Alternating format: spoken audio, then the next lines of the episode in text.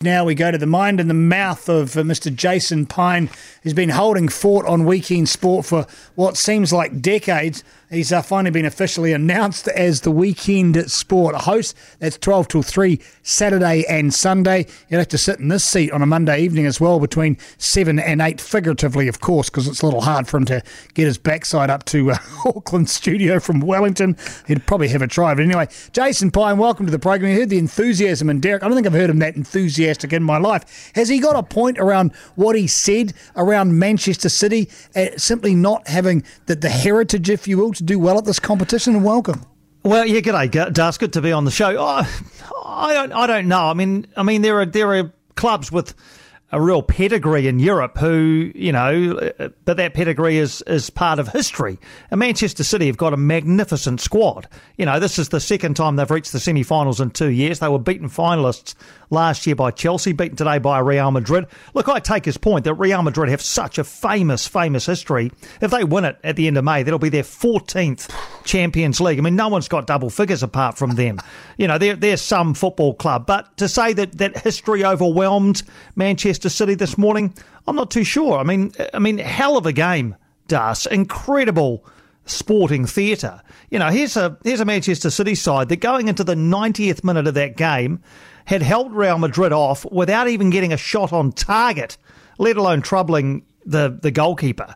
And yet, in the space of two frantic minutes, Brazilian substitute Rodrygo had not only, you know, brought them back into the game, but then levelled the tie, sent them into extra time, and then I think that's where the psychological advantage came the way of Real Madrid. Because here's City thinking for 90 minutes they've, they've got the game in the bag and starting to think about the final against Liverpool and uh, all of a sudden they've got 30 more minutes to negotiate. Benzema knocks one home from the spot, and it's Real Madrid going through, and Manchester City back on the plane and wondering what on earth just happened. Well, I, mean, I suggest that the fans are wondering the same thing. At the time when it was falling apart in the space of the 90th and 91st minute, did you have a sense that they'd lost control of what was happening, or was it that quick it was impossible to detect?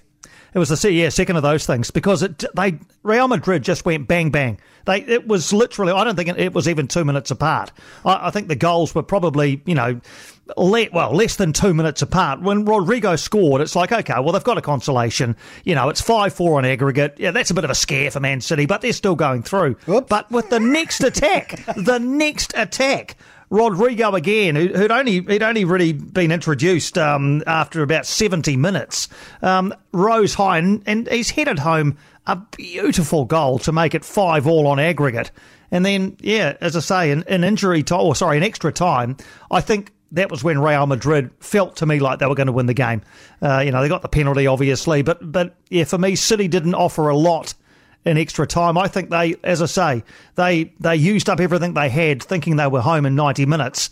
And didn't have any gas in the tank for extra time. And, and Real Madrid, on the back of the momentum for those two late goals, just swept home. What does that say about the final? Well, we're in Paris in three weeks. Paris in three weeks, yeah. Sunday morning, the 29th of May, New Zealand time, 7 in the morning for Real Madrid and Liverpool fans and fans of football in general. Um, look, I, I think Liverpool probably would have preferred Real Madrid. Um, you know, Manchester City and, and, Liverpool have gone at each other, you know, for the last three or four seasons as the two top sides in in um, in England, and and more often than not, Manchester City have had their number. Um, I quite like a final where it's two teams from different countries as well in the in the Champions League. If it had been Manchester City and Liverpool, that would have been the third time in four years we'd had an All England final. So you know it's a bit of a sameness about it, and also there's history between these two. Back in 2018, they met in the Champions League final. Real Madrid won that, but they they kicked a couple of Liverpool players out of that game fairly early on, including Mohamed Salah, who after yesterday's win by Liverpool said I want Madrid in that final because we've got some payback to to hand out. So already, already the chat, the chat has started. It's going to be a hell of a game. Yeah, no, they're the kind of stories, they're the kind of backlines that you want to hear ahead of such a big game. And I think a big lesson in uh, sticking around to the final whistle.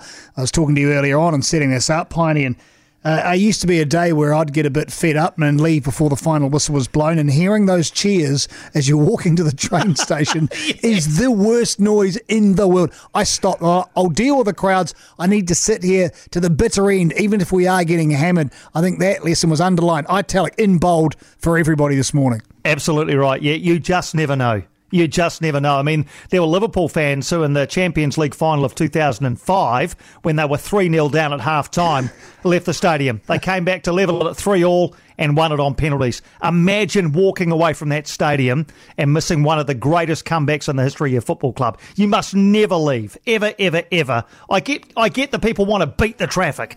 You must never leave until that final whistle goes. Now, and one last word before we time you out and send you on your merry old way. Big match for the Phoenix tonight, kicking off in just over an hour's time win and they're in the top six. So uh, that's the equation. Looking forward to seeing how they go about it. And we're looking forward to you officially locked into the seat, hearing your voice between 12 and 3, Saturday and Sunday. The new host, the official host of Weekend Sport, Mr. Jason Pine. Thanks very much for your time on our program. Welcome into the fold, my friend. Welcome on in. Thanks, mate.